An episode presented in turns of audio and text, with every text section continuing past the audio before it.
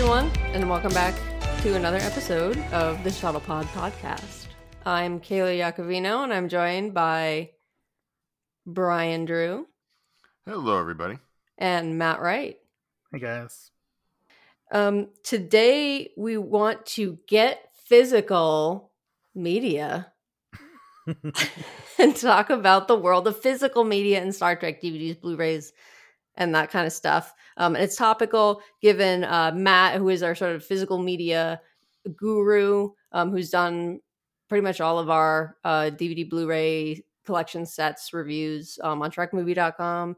And there's just a new one out, uh, his review on the four K Ultra H D Blu-ray um, for the Next Generation four movie collection. So definitely go check that out. Um, it's going to be jumping jumping off point today for our discussion to kind of look back at Um, you know, the current state of physical media and track and sort of the history over the last couple decades, I guess, really. Um, but before we jump into that, I just wanted to mention, um, since there's been a historical um, thing that's happened in the world of space exploration, the crew of Artemis two, the second um, Artemis flight in NASA's return to the moon, uh, the crew of Artemis two was announced. Uh, and these four people will be uh, blasting off on the S L S, uh, the Space Launch System, NASA's big rocket, which is almost as big as the Saturn V, I believe. Mm-hmm. Um, mm-hmm. It's incredible. We've sent one of those um, uncrewed, already circled the moon, took some amazing pictures of the moon and the Earth. Uh, it's the farthest uh, thing that we've man-rated, human-rated spacecraft we've sent um, since the Apollo era. Mm-hmm. Um, and this time it'll have people on it, and those people are going to be Commander Reed Wiseman, uh, pilot Victor Glover, who will be the first African-American to go on a lunar mission, uh, mission spe- specialist Christina Koch, who will be the first woman to go on a lunar mission, mm. um, and Jeremy Hansen, mission specialist, who will be the first Canadian to go on a lunar mission. So there's a lot of firsts in this one. Yep. Uh Really amazing crew have been working with NASA and the Canadian Space Agency for a long time. They're going to hop on the Space Launch System and the Orion capsule, um, fly around the moon, just like Artemis one did, and come back. They won't be landing yet on the moon. Um, Artemis three will be when we actually get boots on the moon um, again. And, and NASA does have funding and plans to actually do it through at least Artemis three. There might be funding for, for four and five as well. I'm not sure on that. Um, but it's it's happening, people. Hashtag that's, we are going. Yep. Never exciting. Thought it would, this day would come. Yeah, I think think we'd all sort of given up on that, which yep. is sad. But here yep. we are. I mean, so none, none of happy. us were alive when the Apollo missions ended. Yeah. So we've never lived in a world where, you know, people were going to the moon on the regular. No. This will be the farthest we've sent humans since the nineteen seventies. Yeah. Um Prior, between now and then, uh, the farthest we sent humans, I believe, was to the was the Hubble servicing missions, where they would go to service the Hubble Space Hubble Space Telescope. But we've never really left Earth orbit since the yeah. seventies. Yeah, um, and we'll still be, wow. you know, in the Earth Moon system, but they're going to orbit the Moon, and yeah. we haven't done that in a long time. So it's yeah, pretty exciting. I mean, the last Apollo seventeen was in December of seventy-two. So. Wow. Yep. And by the time, it'll be fifty-two years between trips, which I think I don't think anybody in the late sixties would have dreamed it would. That would oh happen. Gosh, no! I mean, you but, think about what was assumed to be next at that point. You know, it was like constant trips to the moon, yep. expansion to Mars, probably by yep. oh, that was definitely nineteen eighty or whatever. You know, yep. and like, they thought yeah. we'd have cities already on Mars by now. Mm-hmm. Yep. So.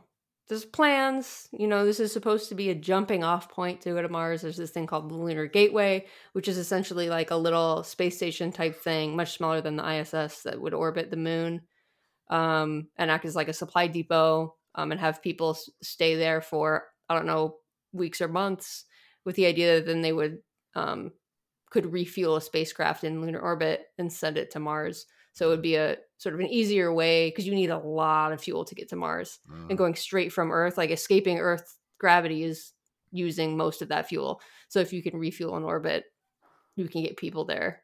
So that's the, that's the long-term plan, but you know, we'll see how the political atmosphere changes in the next decade or so and see what mm. actually we end up getting out of it.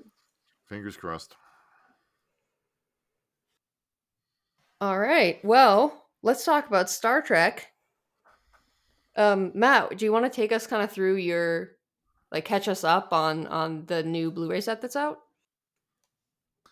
Yeah. So kind of like we last year, um, when they did a big set for the T O S movies, it's the four T N G movies uh, available in a newly, uh, a new fresh four K edition that looks mighty nice. Um, it's the same kind of setup, you know, with that you get a copy in four K Blu-ray and a copy on standard Blu-ray also, because that's where most of the bonus features hang out. Mm-hmm. Or, so just a backstory, like really all, all that we've had are the same versions of these movies, just like with T O S movies, since what technically dates back to like the early two thousands, and we got they got put on Blu-ray in two thousand nine two thousand nine. Yeah, and that's all we that's really all that's been around since. Like if you saw it on cable, if you saw it on streaming, like it's the exact same stuff that was done, you know, to that era's standards, which is quite a while ago actually.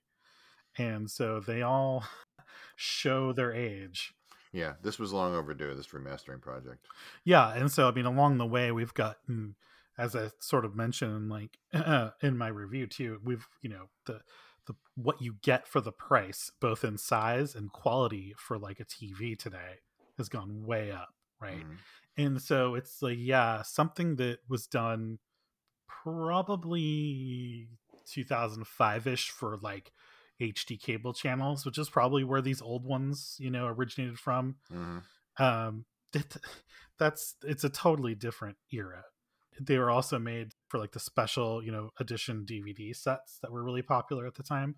So their target wasn't even necessarily like H D. Their target was looks good on D V D, which is like standard def.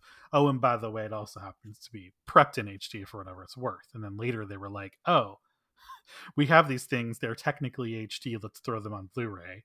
And so that's sort of what happened. Um, so they've, they, they've been a little lacking, really, even when they were first put out in two thousand nine. Right. So I'm happy to say that somewhere along the way, uh, probably, I think a couple years ago, they really prepped all this stuff and then held on to it for the right, you know, timing, right? Right. There's got to be release timing for it. So of course with Picard season three, that was the right time to release the four movies, and they look substantially better. Yes. I mean, it's worth mentioning the issues that the original movies had, besides the fact that the transfers themselves are old. Yeah. They used a lot of an, an absurd amount of digital noise reduction, hmm. which essentially so, eliminated all the film grain or most of it. Yeah. Then what they do, which is where this gets even weirder, is then they sharpen it back up. So so it looks sharp at a glance, right?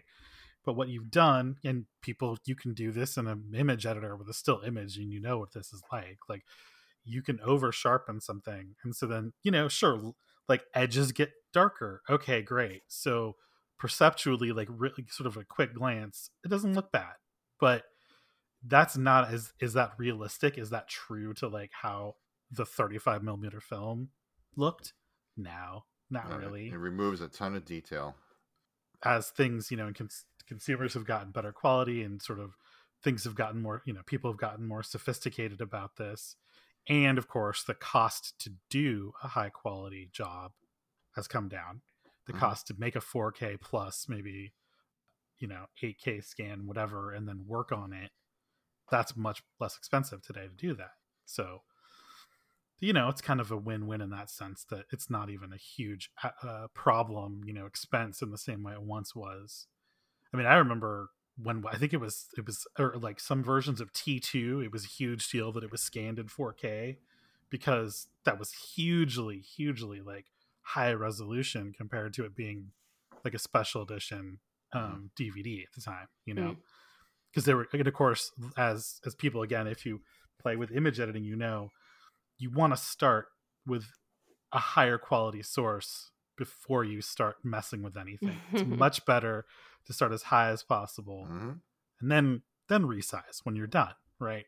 And so this is true of video. You know, it's video is just a bunch of still frames, right, put together. So this, it's the same, you know, sort of concept applies of like, it really matters where you do your tinkering, mm-hmm. what kind of tinkering you what do. What kind of tinkering image. You're doing, right? Right.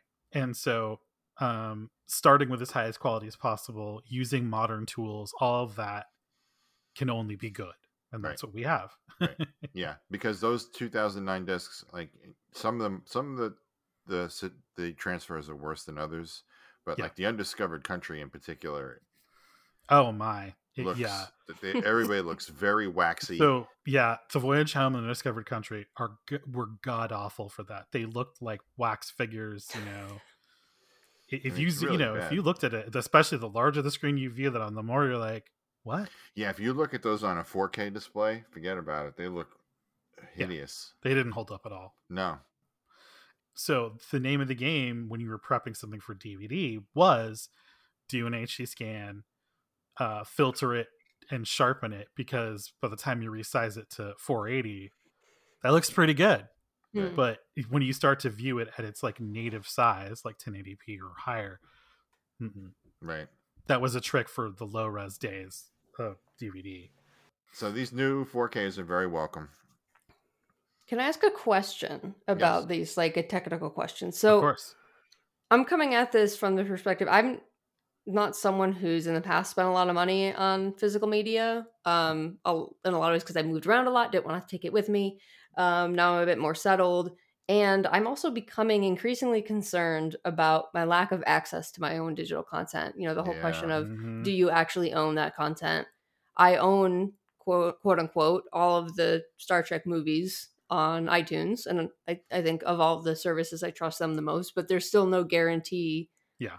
that it won't go away or I won't have access to it. Right. And so for things like this, like I, I'm planning to buy this new Blu-ray set for the T N G movies to have, even if I go normally watch the digital copies, cause it's, cause I'm too lazy to go open the box. Sure. They'll be there, you know? Mm-hmm. Um, but here's, I honestly don't understand the difference between in terms of like the hardware you need between like the regular Blu-ray and the Ultra H D Blu-ray. Uh, it is a different player. Uh, okay. You do need an Ultra H D player because Ultra H D Blu-ray is like a superset. It's built. It, it's different. It's built on top of the technology. It's like foundation. Blu-ray Plus. Yeah. Like, okay. Right. So it holds, because four K is larger. It's a it's a newer relative that holds even more like space oh.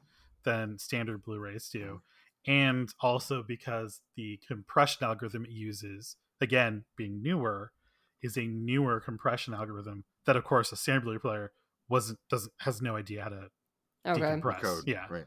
Yeah. So, but do I need like? Is it worth buying that player if I don't have a four K television? No, no, don't don't bother. Uh, so, for example, like with this set, if you think you're gonna go four K, buy the four K set because it also includes standard Blu-rays, and just like keep the four K for the future.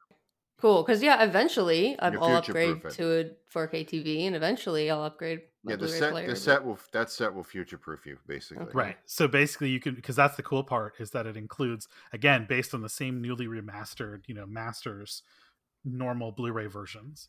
So I mean, do they even sell it without those? Then why would you not buy the set? Is it cheaper? Uh, without? You know what's funny is only a smidge. It's for people who just don't want want them. It's really funny because when Weird. you do the yeah, I know when you do the math on like this box set, it's on Amazon right now for seventy bucks. So yeah, I'm looking at it right now. Yeah, I'm about to hit, I'm about to add to cart. Divide that by four. That's, you know, a little under eighteen. That's like eighteen bucks a movie, which is very a very normal price for uh, a Ultra H D Blu-ray. Very good price for that. And then like, yeah, okay, it's a little more expensive than like the standard Blu-ray, but big deal. A standard Blu-ray copy might be like fifteen, so you're paying a few bucks more to have the future-proof part, you know? It's totally worth it. Especially, like, do you think they're ever going to make, um, like, is this the last of these yeah. kind of sets we might ever see? Yes. I, yeah, I firmly, I mean, it, I, I mean, the industry analysts, like, everyone tells you, look, this is probably the last physical media format. That physical media, and this is one of those things that we need to stress, is physical media has become niche, right? It's it's become more and more niche, and because of that, studios are very careful about how they spend money on what, yeah, what is happening in particular with four K? Not so much Blu-ray, and, and, and there's still a burgeoning D V D market out there. Oh, yeah. By well. the way, shockingly, D V D still sells everything. They still sell because, really well. Really? Um, because D V D yeah. players are everywhere. Huh. And there's a lot of things that are put out on D V D that you cannot get anyplace else. Yeah. I mean, my my PlayStation four has a Blu-ray player in it. Like, I thought yeah, those... Well, they're all backwards compatible, yeah. I mean, the four K player Matt and I have... Of course, plays everything, D V Ds. Too. Yeah. yeah. Okay. No, but, but, you're, but you're right. Like, it is kind of... It is a little shocking in a way, but also you have to... You kind of remember who buys physical media. Aside from collectors, like... Yeah, like who us. Who buys physical media... tends to be older people who aren't early adopters of anything. They have a D V D player. They're good with that. They know right. how to operate. They go to Redbox when they yeah, they go to Redbox at the grocery store. Right. Exactly. And so, hey, that new, you know, the latest season of, of like N C I S, they'll put that out on D V D. No, they really it's will. True. No, amazing. It's true. Yeah, it's yeah true. They really Blue will. Blue Bloods? Is there Blue Bloods? Yeah, I'm D V D sure set? There is. Yeah, yeah. They, and so, and so you can find all kinds of stuff only on D V D. Right. Because they don't deem it worth their time to do, I mean, to do anything so, you know, more with it. So let me ask you your opinion on this, because like I brought up, you know, I feel like I'm not the only millennial, and other, you know, uh, other generations included yeah, in this Gen as well. Z but yeah. yeah, Gen Z and Gen Xers, I think, as well, that are realizing what I was just talking about, of how we don't actually own this content. And it actually, I mean, we've known that for a while, but me personally, it's really only started to set in that I that I care yeah. about that more recently. And and I'm at a point in my life where I can just throw seventy bucks on a D V D set without thinking about it, like I just right. did. And like you said, you also have a place you and I have a, feel I have you a can place to put them. Yeah, yeah, yeah. So, but I think a lot, especially for millennials who are getting into that part of their lives, right? Um, and and Gen Zers who will soon. Do you think there might be a turnaround where physical media picks up again because people start shying away from this, yes. this digital ownership problem? What do you I think, do. Brian? Yeah. Yes, and it's some of it is sheer practical reasons. As it's become very clear to, to everybody, streaming is still in many ways not a particularly viable business. Um, oh yeah, mm-hmm. Disney in particular, like once they decided that Disney Plus was going to be the be-all and end-all. Didn't completely stop releasing movies on physical media, but cut back quite a bit. And recently, Bob Iger indicated that that's going to change because it's an actual business that makes money. Yeah. Sure, it's not the most glamorous and it doesn't necessarily make money like gangbusters, but this goes back to the whole, is it's a steady, stable... Yeah. And Disney's got a huge library. They bought twentieth century fox, which yes, they have a whole right. library that just sits there not doing anything. Yeah, think about all those Fox movies that are just there. So I agree that you're probably going to see a lot of that. You, there's been a huge, as it is, even in the past year or so, I think Matt would agree, there's been a larger output overall from the studios and from independent labels. There's a lot I of agree, physical yeah. media coming. Yeah. yeah. Totally. There, there's been some really great stuff. People are starting to pay attention to their archives more. Yeah. Um, you know, what's in their archival, you know, stuff, going all the way back to really old niche films from like the thirties are suddenly available. Um, all, and then all the way to things like, obviously, like the, the classic Star Trek movies are at least coming out in four K. Um, you know, you just, it's kind of amazing. I mean, over at Warner Brothers does, does actually an amazing job with their archival stuff. And so, I mean, th- they're releasing just like amazingly restored versions Warner of like the Maltese Falcon mm-hmm. and like Casablanca that look yeah. I mean the Casablanca bonkers good is... yeah yeah I mean they're lovingly restored to yeah. the way yeah. you know they pristine they probably look better they probably look better now than they did when they were being run at theaters sure cause, when they because released. There's no generational loss of printing right. thirty-five yeah. millimeter you know prints forever yeah and that might be worth mentioning too when people ask why four K ah yes obviously the bump in resolution, you know, it's twice the it's twice the resolution of an ordinary Blu-ray. And if you're a film person, like who, you know, is wants it in the best you can get it. And for somebody like me who goes back to like the Laserdisc days, also a very niche market. yeah. Um, thirty-five millimeter is more or less four K. The source material is in four K. thirty-five millimeter hmm. film. So you're finally getting to see these movies, how they were constructed as, as they were meant to be seen. out, you know, you know, you went to theater, you saw them that way, but but in home theater, you, we've never had the ability up until now to see films reasonable in their native format. Yeah. You know, I mean, I guess it's hard to measure, right? The it's, actual... it's very hard to measure because arguably, uh, the thirty-five millimeter film is anywhere between like four K and say eleven K, depending on who you ask, and the film stock and, and the, the grain, and it's the grain film size. Stock, right? Yeah. yeah, like IMAX or sixty-five millimeter film, I think is well. That's yeah, six K that's much. Or seven K, something. Yeah, like that. They routinely work on that at at least six or eight K when they're right. working on it. Yeah. Um. So. But but either way, one of, yeah, I think you have raised a good point, Brian, of like, this is one of the first, uh, and it, and it it almost has like, don't get hung up on the, you know, counting Ks, you know, counting pixels part of yeah, it. Yeah, yeah, because it's because people do. Yeah. Uh, one of one of the things about this is just think about it as the compression algorithms have also advanced enough. Oh yeah, yeah and a bunch huge. Of other things that you know what it can do. It can represent natural film grain without things thinking that's noise and thinking that's a problem. Right. right? Wow. We, because we have a, pro, you know, that's a problem with digital representation of sort of natural things, right?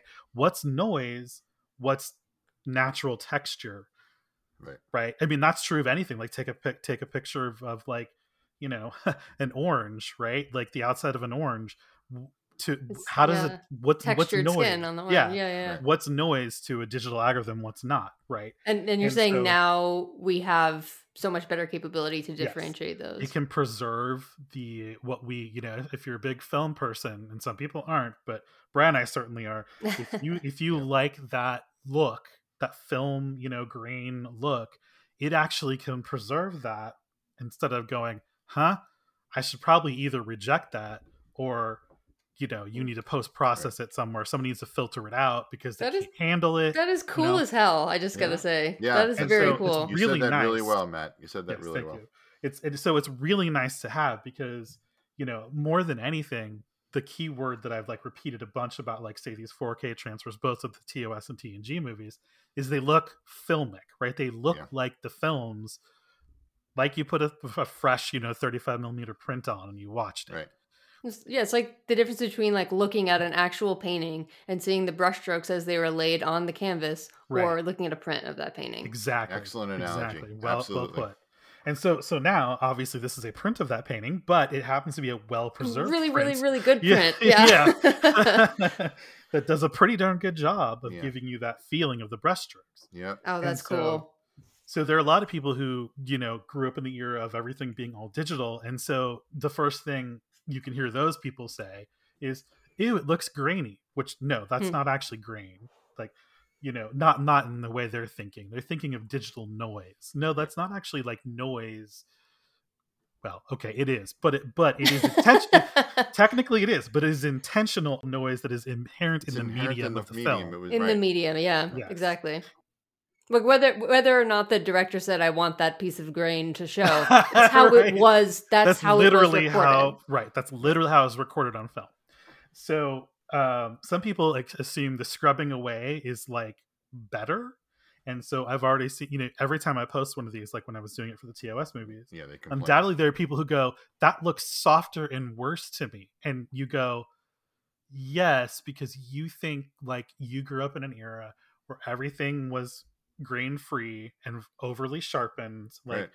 and, and so again this whole sort of perceptual thing of like yeah you glance at like and it's true like if you go glance at these screenshots that are like in my review of the two thousand nine editions, especially like on a phone or like you know not even a phone just like a, a, a laptop screen, and you glance at it at first glance yeah you are going to think the old two thousand nine editions look sharper.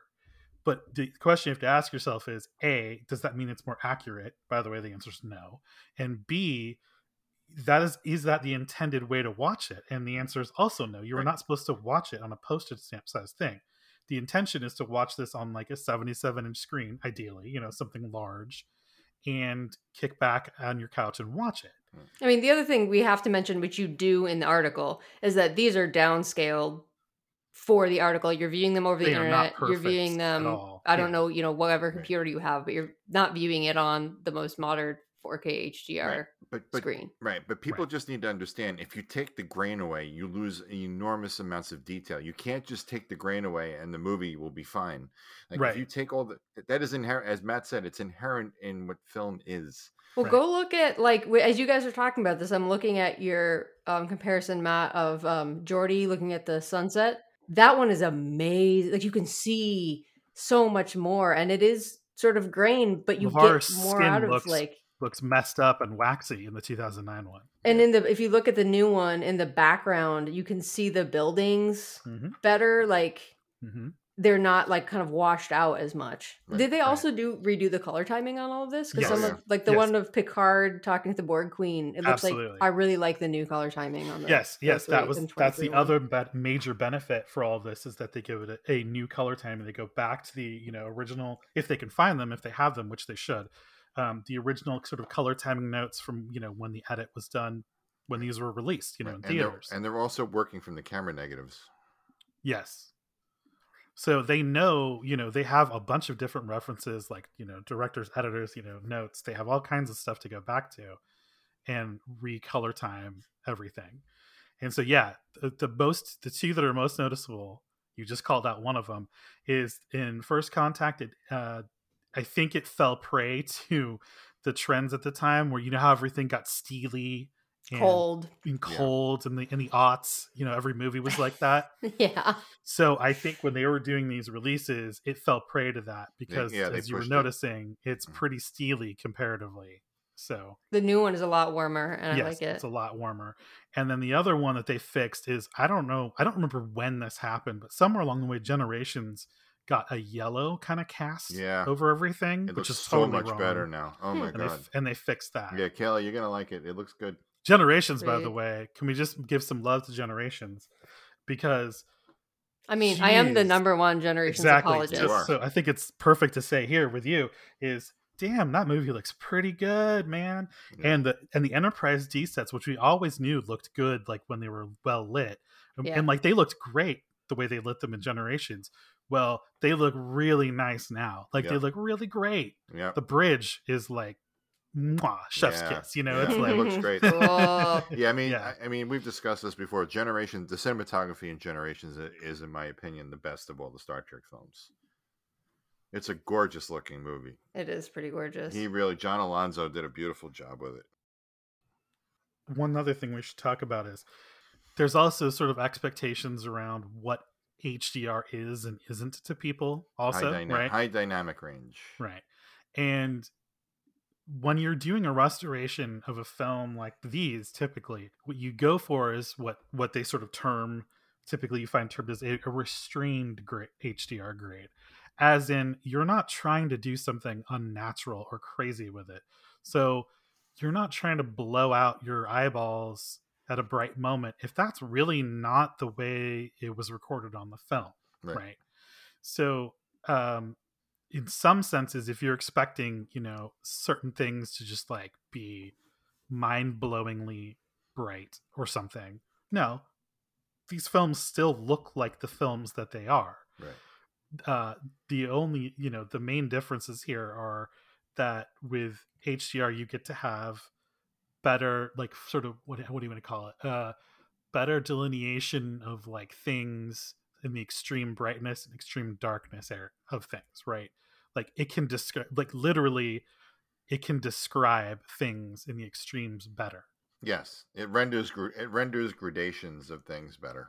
So no, these things aren't going to be artificially, you know, blown out and look too colorful or whatever. Yeah. Like a modern blockbuster maybe was made with that in mind, you hmm. know, it just gives a better sort of depth, especially in the extremes of the picture, you know, edge, right. edges. Right. It it definitely helps movies like Generations, which have very diff, very delicate cinematography in certain areas. Generations falls in very light spaces and very dark spaces, sometimes in the same does. frame.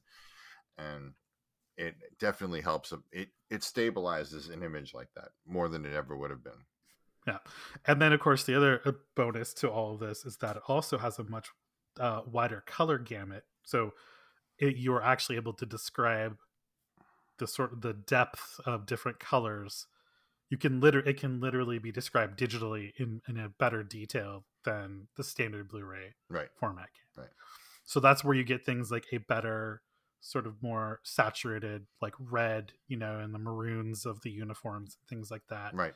That that's just literally because one of the major benefits is that this format literally has more like digital bit depth to describe colors than right. the other one does. Yep. So, and none of these things make it unusual or like weird. It's again, this is about like, this was literally there on the pristine thirty-five millimeter frame. Right. This is what the we, movies look like. We can now describe it. Right. This is what they really more look appropriately like. Right. Digitally. It's really nice. Yeah. I mean, I have not had a chance to go through all four, all four movies. That I only watched Generations because I was very anxious to see how it would look in four K, and I was very, very happy. But I've heard from, from you and from other people that everything, all of them look good. Yeah. Even uh, even Nemesis gets a little help here and there. Well, they're on that planet, I'm guessing, when, when they're uh, in the Argo and, you know, Jean-Luc is doing his rugged outdoorsman routine. I made a note about that because I thought people were going to talk about it. That was our stylistic, so it's still blown out because yeah, but it's stable. It. It's stay nice and stable, though. It should look nice. Yeah, I mean, it looks as good as it's going to look. Right. I still hate that choice that they did with the crazy, right. like blown out, you know, planet where they find before. Right. Right. Yeah, yeah, yeah. They try to make it look alien by just blowing it out. Yeah, yeah. yeah. We're not going to spend any money here. Just, you know. yeah.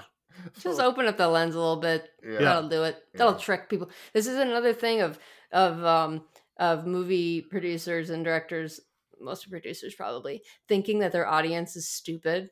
yeah. Like, you know, our favorite one of Picard looking at a picture of his younger self, who's like twenty oh, year olds and twenty years bald. old and bald, and bald. because yeah. the audience wouldn't know it was him unless he were bald. Right.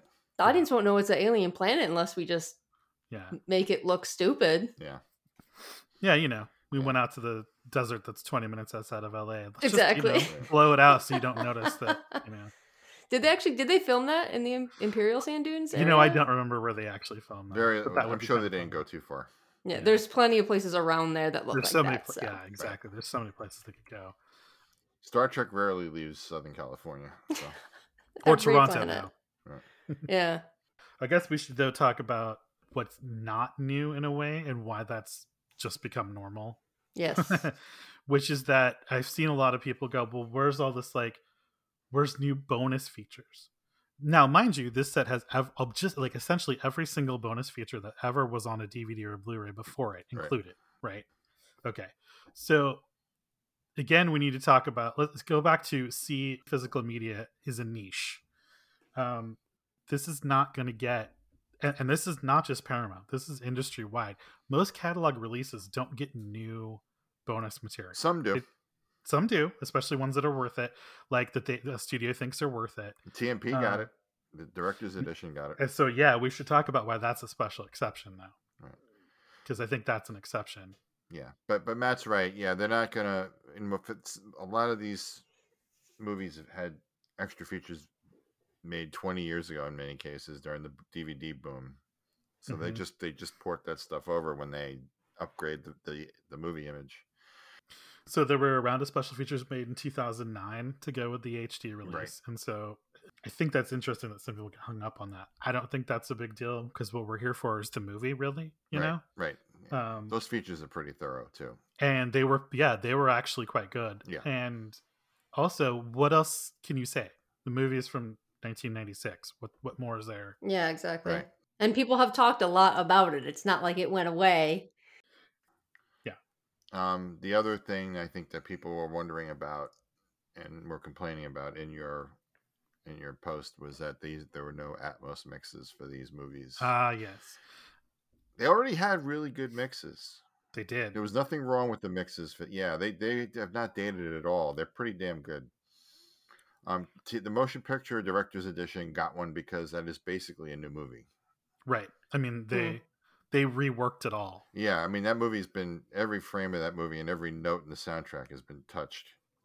To, to... and that was a very special project. That's right. not normal. Like right. that's not typical. Right, right. And then they put out that special edition last year, of, you know, with the little booklet and all that stuff. And yeah, there was there were new features in there, right? Extra features, but.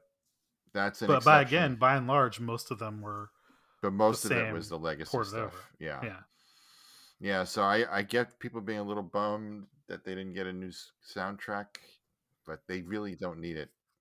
No. And again, we should point out that a new soundtrack is also not a very typical thing for catalog releases. Right. And some flagship ones do, but uh, for example, the one that always sticks in my mind, this actually speaks to both of this, like bringing over bonus features and audio tracks, is um, Christopher Nolan's stuff. When he, when all of his, you know, like the Batman trilogy that he did was issued on four K, uh, essentially they're just like these.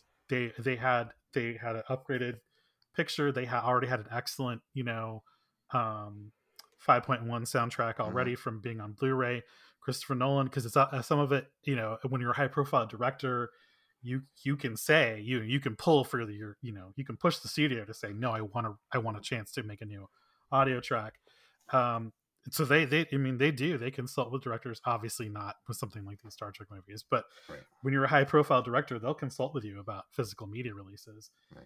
And you know what? He chose not to. Right. So, you know, that's, it's not, it's just interesting. It's like, well, so you can't really be mad about that. The director doesn't feel it needs, that needs to happen. Right. If, yeah. I mean, the Trek movies have seven point one mixes already. Yeah. It's fine. I really don't know what people think. And remember, like, well, the, the T N G movies are all from the Dolby Digital era, but they all had kind of early five point one soundtracks in them when they were in, released theatrically, yeah. but the well, T O S know, movies didn't. I mean, of course, the majority of, of viewers of these discs are going to have at least twelve point one. So what are those other speakers going to be doing? What the heck, yeah. No. Well, and that's why I actually make a point, speaking of that, as you joke, but I make a point, and I've made a point in the last number of re- re- reviews I've done, to point out that I do have an Atmos system, and there is an algorithm to deal with the difference in, you know, not having all the stuff in the channels. It, of course, like, of course Dolby has something like that. You you can't sell a system that doesn't do that, right? Just like right. you had to for things that would expand to a surround sound from two channel. And guess what? These things sound good. And yeah. the up mixer that picks up on cues and moves it into the height channels and stuff for me does a great job. Sounds pretty damn good. I have no, like, I literally have no complaints. Like, it's fine. Yeah. And that's what I think kind of people who just want like box checking. It's like, well, you didn't boo, you didn't do this. Oh, you didn't do that. Yeah. It's like, well, you have to realize that requires some time, effort, and also just somebody has to think it's worth doing. And right. if they think they have perfectly good audio tracks, like they're not going to go, they're not going to go through the extra expense. And they do, right. they they do. This is right. perfectly good. Right. Um, and again, we should stress that like the director's edition of T M P was a whole project, soup to nuts, doing it all over again. That's right. why it's different. Let's maybe go back a little bit, because I definitely want to talk about the history of this. Um, I think a lot of people do know the history of this, but probably also a lot of people don't.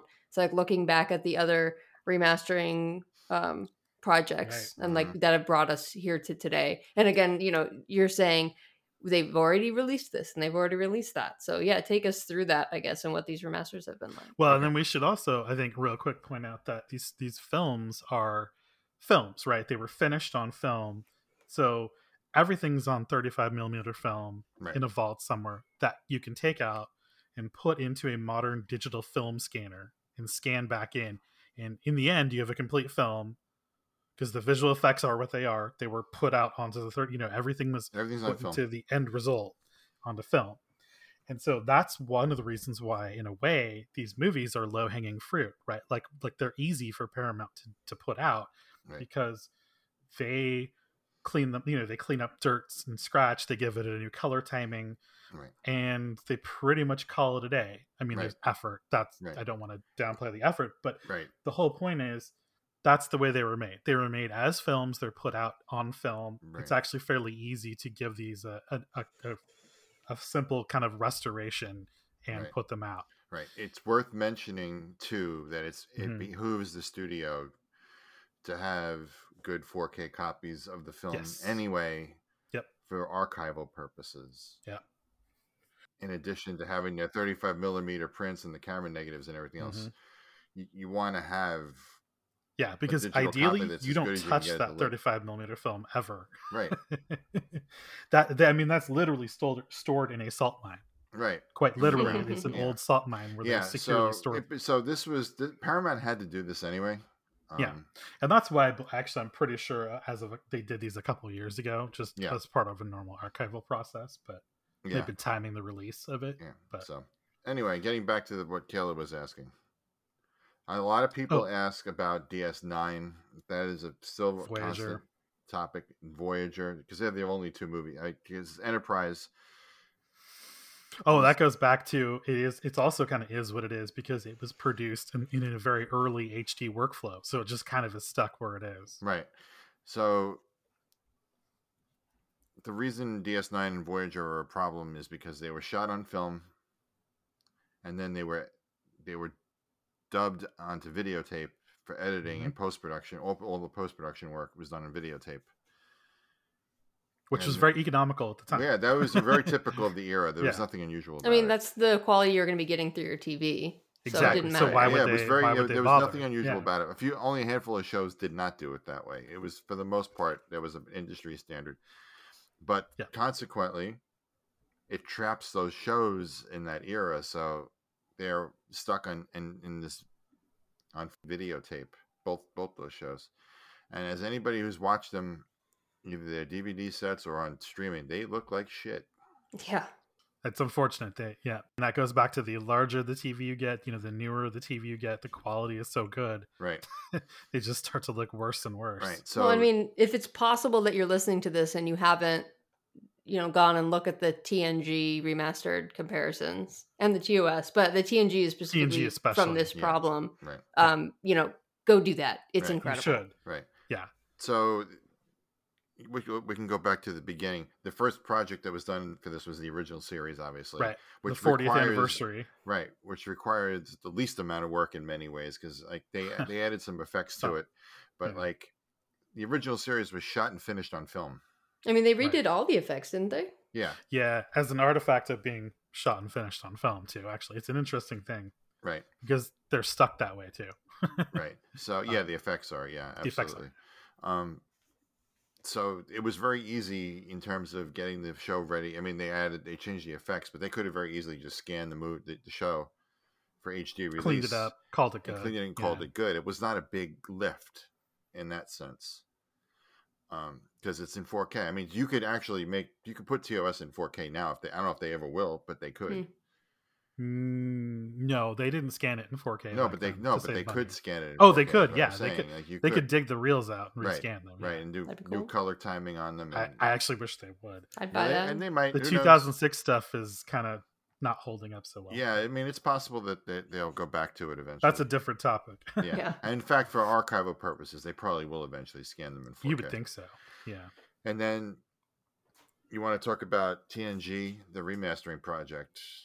Well, so yeah, so so right. So T O S in a sense was quote unquote easy. We say easy, but it was also a heck of a lot of blood, sweat, and tears on a shoestring budget right, to, to make get that the effects work. done. Yeah. Yeah. Um But what was far harder in many ways was T N G because, as Brian was talking about, well, everything in the post-production process, like editing, you know, everything from editing choices to visual effects to, you know, whatever, you did that on what was, you know, basically a fancy, like, tape deck system, you know, that, like, dub ran between two, co- like, two pro-quality V H S tapes, basically, you know? And so, I mean, that was state of the art at the time. But so what happens is um, there's a ton of manpower involved in getting all the thirty-five millimeter film possible that you could possibly need for, say, a season, right? Um, so you need to find every bit of film that they filmed for that. Pull it out of the archives, scan it, just like we've talked about, scan it like a film scanner. Hope you do have every bit you need, mm-hmm. and then try to reassemble it all based on the editor's notes from nineteen eighty-seven, let's yeah. just say. Right. So thankfully, they do have those notes archived. They were able to consult them, which is really kind of amazing. Um, I mean, obviously they also have the final the final versions of the of the episodes to right. conform them to, like to match them to. But they were able to find a lot of notes. But they're doing this like from scratch, as if yeah, they were building rebuilding the episodes. Yeah. Yeah. This is essentially doing everything in post-production again from scratch. Like would all would like when they go back and they get the bits on film, is that every single take? Yes. Uh, if they kept it, because often they kept, you know, it's a reel of film, so they didn't waste the reel. So a lot of times it's every take, alternate takes. There's some really great reads about what this was like to go through. And when, when you read that, oh, you know, they thought this canister of film had the take they need for episode five. Well, guess what? They were also doing um, some final shoots on episode four, or like a couple of like reshoots on episode four that made it into the final episode. But the canister is labeled for episode five right. because that's when they were shooting it. You know, things like that. So there's a ton of manpower, uh, just project work and project management of hunting for the right thing. Yeah, treasure hunting, basically. Yeah, it really is. And so this is one of the reasons why people think, oh, no, it's cheap, it's easy. It's like what you're missing, a huge component is the human labor involved in this is just a lot. You had to scan back one hundred seventy-eight episodes. Right. But not which just is, one hundred seventy-eight episodes. Which is real. one hundred, one hundred seventy-eight, no, like, shooting... Like the full thing that was shot yeah. for one hundred seventy-eight episodes. And what's, I don't know what's back then, what's the typical like ratio of, you know, number of hours filmed to the number of hours uh, on the screen? A good that's question. a good question. I mean, they were, they were doing these episodes in like five days straight, twelve hours a day. Six sometimes. Day, I think they were six day schedules. Yeah. Six, oh, sorry. You're right. Six days. So, I mean, you could kind of do the math of that of like, obviously there's lots of time for setup and things like that. I mean, you know, they would change lighting setups and whatever. But yeah, I mean, you got to imagine there's tons and tons of feet of film. I mean, it's, I mean, it's probably more like going through like a thousand episodes worth of yeah, stuff. Probably. That's, yeah. I would probably say so. Yeah. Anyway, it, it is a ma- it was a massive, massive project. And, and Matt and I have talked about this. It is probably will live to be the biggest remastering project in the history of Hollywood. I don't think anybody will ever do anything bigger than that. Yeah. Like, let's just take a moment and appreciate how lucky we are to have this, you guys, as Star Trek right. fans. And that's the other thing Matt and I have discussed at length. I don't think the studio emphasized when they were doing this project, I don't think they emphasized exactly what they were doing because no, enough. I Matt and I, people like Matt and I were like, oh my God, I cannot believe this yeah, is like happening. Yeah, like we understood like, the undertaking, but I don't think they explained it. And it's hard because it's nitty gritty stuff, right? It's kind right. of inside baseball. But like it, it was like they spent a lot of money and a lot of time on doing that, and when it didn't sell the way they wanted it to, it totally doomed D S nine and Voyager from ever getting the same treatment. At least for now, yeah, for the last decade, yeah, it has. Yeah, I think that's what a lot of people don't seem to understand. A lot of people ask for D S nine, which and Voyager too, but D S nine seems to be the big one because D S nine is next. Well, it's next in line. Yeah, because D S nine is next in yeah. line, and it's like I think a lot of people don't realize the the trap that that era of shows is in because of this issue with being on videotape. Yeah. That's the whole, the crux of the problem. The the D S nine documentary folks tried to explain that too. You know, when they were fundraising to get a few scenes in H D, they, they tried to explain like, this isn't trivial. You know, we have to ask C B S to go into their archives, retrieve reels of film. Somebody's got to go find this stuff. Right. Mm-hmm. And again, just, just to reiterate, this is not like in a closet in Hollywood. In they store these in a temperature right? control. Yeah, I think so. It's down again for, you know, it, it's it's almost like it's a high security thing, although this is more about store, you know, secure storage, both temperature, humidity, and everything. Right. But it's literally like in what used to be a salt mine somewhere. Right. And that's because you can be sure it's not going to get messed with. It's not going to get touched by people. It's it, it can be temperature controlled. It can be humidity controlled. So thirty by, you know, so the film doesn't break down faster than it already naturally would, you know. Um, so somebody has to go retrieve all this. I mean, seriously, like somebody has to go retrieve all this. They have to know that it's the right set of film canisters. Um, they're retrieved. They're checked out temporarily, of course, because this is very valuable, you know, stuff. Somebody scans it in very carefully, and very carefully puts it back in the yep, tins, yep. you know, of the reels yep. and returns it to the salt mine. And like, that's it. Yep. You can't have, you, you get them for a certain amount of time and then they got to go back. So it's very laborious. Like, it's not what people think of. Oh yeah, yeah, everything's digital. Like, no, these are analog things. Right. This is film, right. you know? And D S nine has separate challenges than T N G did. Yes. Because a lot of the visual effects for D S nine were digital. Yep.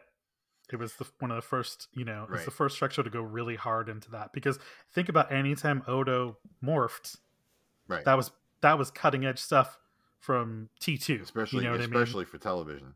Yeah. Yeah. T two would only, that was two years ago, two years prior T two had done that right. in the movie, and it was right. groundbreaking. Right. So um, anytime Odo morphs, anytime you see a phaser fired, that has to be recreated. Right. And so they, they did that for T N G, because T N G, the majority of it was just phaser fire. Almost everything else was physical mm. models, right, and a, things like that. A lot of the, what they did for T N G, the remastering, was simply taking the effects reels and recompositing them digitally. That's all they right. did. They did, so they just looked nicer. It's the same the same material. They didn't. I mean, there there are there are things they did create digitally for the project. Yeah, new planetscapes. Yeah, here and there and mm-hmm. stuff like that. But mm-hmm. by and large, like shots of the Enterprise and like yeah, a lot of the ships. That's all. And, and the even then, by show. the way.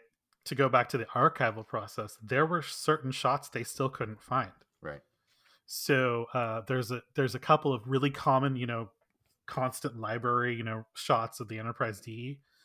There's there's some that they actually had to go remake in C G I because they literally couldn't find the right couldn't film. Find it, yeah. Yeah. And every once in a while, there's an alternate take in some of the episodes too, because they had to. Right, they just had to. It. They had to use right. an alternate take. Right. It's, you know, and it's subtle, and it's just a few things here and there, right. but but if anyone's going to notice that, it's Trek. It's Trek fans, yeah, of course, exactly. Of course. And we do. The people have cataloged what's different, oh, yeah. you know, and that's okay. You know, whatever. It's all good. It's all in good fun. That's yeah. What no, the, I, you know, I like... actually I like that. Like I, I kind of me too. Know. Yeah, it's, it's like fun, trivia. But, yeah, it's like yeah, ooh. It's interesting. But getting back to D S nine, like so that brings a challenge to it. Like, yeah. So if Odo's created digitally. And it's in an S D format. How would you reconcile that ultimately? If you say shot all the, you got all the live action footage that was shot on film, you could obviously transfer all that, but what do you do with the visual effects? And I personally think the only way they could really do it is maybe take the visual effects and use those scalers that are out there. Mm-hmm. And the A I scaling. Yeah, take the A I scaling and just for certain for the effect shots, maybe that's how you you deal. It's not it's an imperfect solution, but it may be the only one. Yeah. Well, I mean, given the recent things that we've seen on Star Trek Picard, they're going to have to go and redo all of the odomorphing scenes to look like pizza blob, flesh blobs now, now, now. that are wispy and turn into smoky They do, they do at flesh. least explain why that's the case. Right. So. That's not all changeling. Okay. So it's just it's just really... hard. It's a, it's a lot. So even like Brian, like even you were saying, it still requires almost all of that labor of, hey, the stuff that's still high quality that we can, you know, before you cut to like a two second visual effect shot, that's still got to get scanned in from scratch again, right? And, and edited, you know, rebuilt in the Absolutely. same timeline, you right. know, and of, of the episode. Right. And I guess the other thing is, does the studio think there's enough interest out there to justify the expense? But I don't know. I, I am, I gotta say, I am kind of salty about this because I thought the D S nine doc and some other stuff really showed that we did care. Oh yeah, proof of concept. It was a, a very, yeah, very impressive. And so I'm kind of annoyed that they still don't seem to be even the least bit entertaining of it. Yeah. But um, it is what it is, I guess. Yeah. So I guess then. The, the the ultimate cheap thing, and this is what, and I don't think this is acceptable, and I know you don't either, Brian, but is what you see people point to is the, oh, you can just, you know, use the A I stuff and upscale everything from like the way they have it. And that's truly like, first off, we just talked about Trekkies noticing alternate takes in T N G Remastered. Do you think people are going to be okay with what's a glorified like upscale from like four eighty pixels to like four thousand, yeah. you know, but no. So I just don't, that's one of the reasons why I don't think they've even considered it, because that's a joke, right? Like yeah. that's the other thing that people need to remember, because is the whole property in digital stuff of garbage in, garbage out. Mm. So you put a low quality thing in, yes, you can fake a lot of that, but there are actual like errors in the four eighty stuff that they're still there. And what the algorithm did was amplify them because it doesn't it doesn't know it, it doesn't know any difference. Right. Um, you can see it in some of the people have done some really great stuff um, on YouTube. There's a few different folks who have done some really awesome, you know, A I upscales of like D S nine and stuff. And they look pretty good until you hit one of the crazy idiosyncrasies of how they produced and edited the shows where there's weird, you know, four eighty i like interlaced crap that just it's an artifact of the way it was made at the time, and that artifact then gets enhanced and it's not like you can lose it. So guess what? If you're you that means you can't do it all automated. You would still need a quality assurance process, and you would still need someone to manually like recreate and fix those problems. Right, right? right. So it's like I, I it's not as push button as I think people would like it to be. No, no, I agree. You know? I agree with that. But but like I said to you, in, in lieu of rebuilding all those effects from scratch. Yeah, it that's that's actually a good option. Yeah. I mean, I don't know how else you would get it done, to be honest. Me neither. Uh, and so we and we've seen uh, something like that before uh, to to a slightly less advanced degree, but both Firefly and the X-Files, when yes. they got released on Blu-ray, they did that, which is look, the segments that don't have visual effects in it, they're you know, H D, and they're scanned from the negative when they were shot that way, and they look great. And if there's a visual effects shot, unfortunately, it turns pretty soft for a few mm. seconds. Right. And then, and it's kind of a mixed bag, and I don't really see Trekkies liking that. Mm. If you're going to do it, like, do it right. Yeah. So, Brian, your A I upscaling is a newer option that's sort of an, an in-between, right? It's kind of in between that. Right. Because what we're talking about is from a few years ago when they did that. Right. So. There's some sort of newer options. Yeah. So we'll see. Who knows? Uh, I would love them to actually care, but we'll see. So we're closing in on an hour, but I would like to take my advantage that I have you both captive here and ask you questions for my own personal gain. Sure, of course. Um, so my T V is really old. I don't have an Ultra H D four K Blu-ray player. And I don't have a very nice audio system. What should I buy? What T V should I buy? What audio system should I buy? And what Blu-ray player should I buy? This is a rather loaded question for a podcast, Kayla. Wow. Um, well, see, and this is where it gets tricky because it's like, do you have a lot of light in your room? Because that may affect what kind of T V you oh, should get. I do. Can you control the light? Do you like to control the light? Like keep it low, you know, like. Well, I have a lot uh, of windows that we don't yeah, have the covers on. Yeah. And you don't have covers on? Okay. So that answers like one of the biggest questions, which is okay. You probably need something that's going to get bright above all else to break through that. So that means uh, one of the, one of the like L E D backlit T Vs, not an not an OLED. Oh, really? But the OLEDs are so much better, aren't they? They such a better picture. So they are. I love my OLED. They're very nice, but if you have lots of windows, especially if you don't have window coverings or much of any coverings on them, you're gonna end up not being able to compete with unless you only watch it in the in the I, evening. I was gonna say that's what we do right now with Picard. We wait until yeah. the sun goes down to watch so Picard. It's a, so it, if I can trade-offs. wait. If you can wait, an it's, OLED is it's better, worse. Right? At night, it's better, OLED but you would can be better. Still watch it during the day. I mean, I watch mine during the day. Yeah. It's better than what I have now. So, yeah, I mean, it really just depends. But and that that's a generalization. I watch my OLED and during the day too, just fine. But what's like the features that it does it need to be four K, H D R, both? Is there some other thing? Yeah, so I mean, yeah, there's this day these days they're synonymous. That if you buy a four K T V, it, it certainly can accept like H D R, right? Because they sort of go together. Um, okay. But yeah, I mean, at this point, I would rec- it would be as large a T V as you can possibly buy, basically. Also, like for your space, uh, that's always a good idea when you're watching movies. Um, and then. Shoot for sort of a mid-range T V. Like don't buy the cheapest thing that you're going to be sad with that. Um, you don't have to go crazy either though. Pick sort of like really any kind of middle, you know, tier of a T V is going to be pretty darn nice, especially compared to one that's like, you know, ten years old, right? right? And like any of the major brands are going to be pretty comparable to each other. Mm-hmm. Mm-hmm. For the most part. Cool. Really, really just depends. The question yeah. is, uh, I like having, uh, I made a point of getting Dolby Vision for my television. Now, maybe that's not as important a thing. Dolby Vision is basically another form of high def- of H D R. It's their hmm. flavor of it.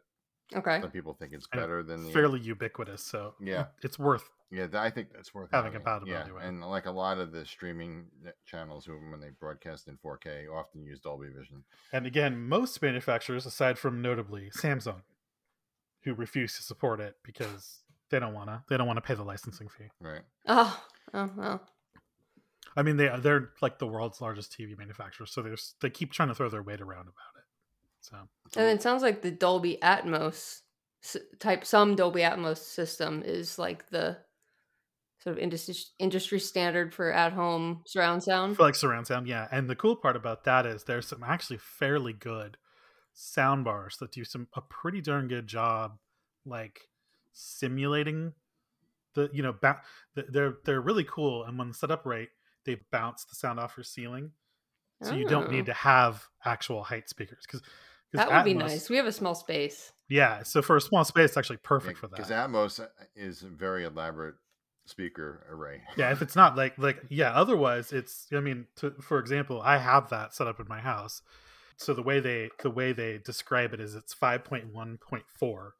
So the five point one look like you're used to, like the five, you know, channels, point one for the subwoofer. And then they add another point for the extra uh, like, sort of height like channels. Virtual? Is that like virtual channels or are they real? Oh, no, they're, they're, they're real. I have real. four extra speakers that surround my listening area. So you have ten total speakers, including the subwoofer. Right, and they're all discrete. Yes. And when you get a really ma- well-made Atmos soundtrack, it sounds freaking great because you can have all kinds of things coming from very clear, like clear defined, like different areas above. That's pretty cool. That's a little crazy I, for the average person. I'm not the average person. Yeah, Matt and I are, yeah, Matt and I are a little. We're, we're a little crazy. Yeah. But the cool part is there are some really great like sound bars, especially for like smaller spaces that can do a virtualized version of that. They have some. They have they have some extra speakers that aim sound beams and bounce them off like the ceiling down to you. As like pseudo height, you know? Oh, yeah, I've just Googled virtual surround sound bars. Okay. Yes. And so there's a lot of that. And some of them are getting quite good from what I understand. Sweet. I, I, I read really favorable things about some of them. Okay. So I'll probably look into it's worth, that. It's That'll worth be checking out. Be good for yeah. our, our setup. Yeah. We could talk more about this offline. Hey, I thought our listeners might also be interested. I know. Kayla's trying to get some free, you know, consulting here, you know? Okay. Last question. What do you guys think is the best non-Star Trek remaster to four K Ultra H D Blu-ray? Ooh. Ooh, that's hard. Catalog time, I, you said, right? Yeah. Basically, yeah. Anything not Trek. Yeah. Oh, uh, um, one of the most impressive things I've seen, though, is the original Blade Runner. Looks amazing. Blade Runner looks oh. great. Um, mm-hmm. Apocalypse Now.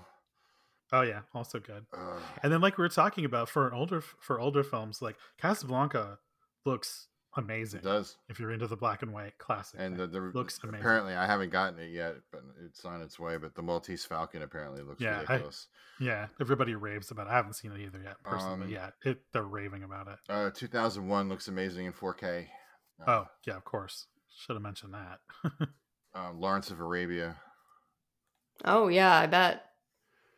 Um, but yeah, as Matt mentioned, Blade Runner, but there's a lot of them. There's a lot of really good catalog four K titles out there. And that's that's kind of the the nice thing about um you know films that were filmed on thirty-five millimeter or whatever film is it's entirely possible to go back, do a scan with a modern digital film scanner that lets you get so much more out of that film. Right.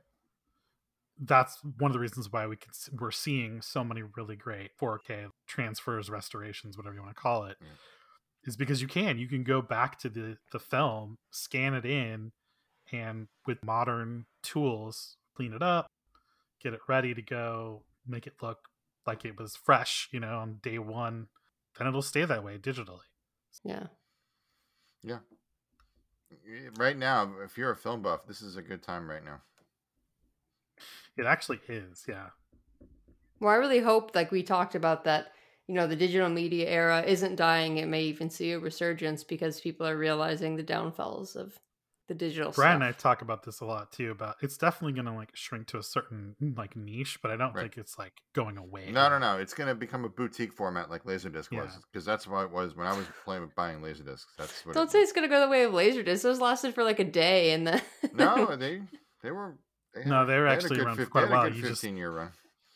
It was just only for collectors, right? It was a, it's a boutique market, um, but that's what four K is going to pro- not so much. I think Blu-ray and yeah. and D V D, D V D will be okay. Certainly. four K, though, I think is a boutique format. Okay. Yeah, I think that's where it's headed. But that's okay, too, because yeah, there's still a lot of interest in that. Oh, yeah. And the studios will absolutely cater to it. Well, and that's right. I mean, they do know they could make some money off of it. Like Brian was talking about, Disney kind of realized, wait, there's still a steady income stream to releasing these things on disc. Right. You know. Sure, it's not the gangbusters profit of like Disney Plus, but that also is highly variable as they're learning. Right. My advice to you, Kayla, is the things that you cherish the most, in your case, the Star Trek movies, things that you that you love the most, those are the things you buy physically. Yeah. Everything else you can stream, really. Um, but stuff that you that is close to your heart, have a copy keep of it. it. Yeah, keep it on physical. That's my somewhere. that's my advice. Well, I already bought the new Star Trek Next Generation movie four movie set on four K Ultra H D Blu-ray all and whatever right. other uh, acronyms I can throw in there.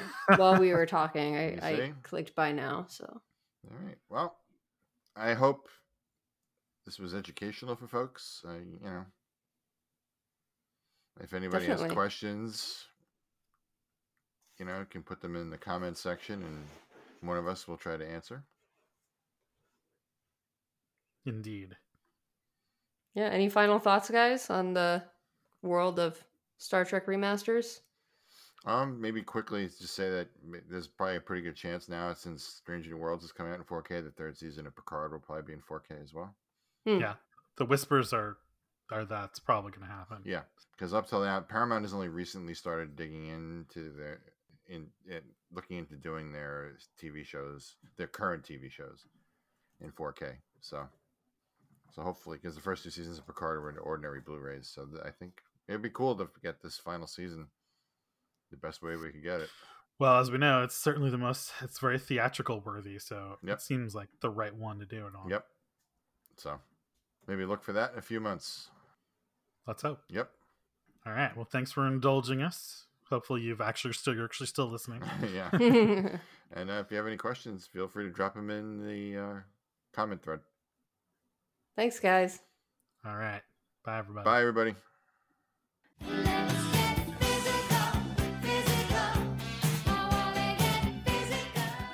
Hey, before we sign off, if anyone uh, stuck around after the goodbye, I just wanted to to tag on, since we're talking about Star Trek merchandise. This is my new pet peeve. It's become the soul, uh, the thorn in my soul, that we do not have good Star Trek merchandise right now at all, and haven't for a while. And the most obvious merchandise that they need to put out is Murph. a Murph plush. Yeah. It's like a Come no-brainer. on, people. It's a no-brainer. It's a no-brainer. People are making them for their kids already and selling on Etsy. Everyone wants a Murph plush. So I made a, a very handy um, tool so that you can check whether or not a Murph plush has come out yet. It is called Do They Sell a Murph Plush Yet dot com. Please go and check. Uh, you can check on a daily basis. I have never updated the site because the answer is still no. Still no. So, yeah. you know, Paramount, C B S, Paramount merchandise department, if you're listening, hashtag we want Murph. Yeah, I mean, come on, Paramount. This is the most obvious piece of Trek merchandise in like fifteen years. Seriously. All right. That's my piece. Thanks, guys. See you next time.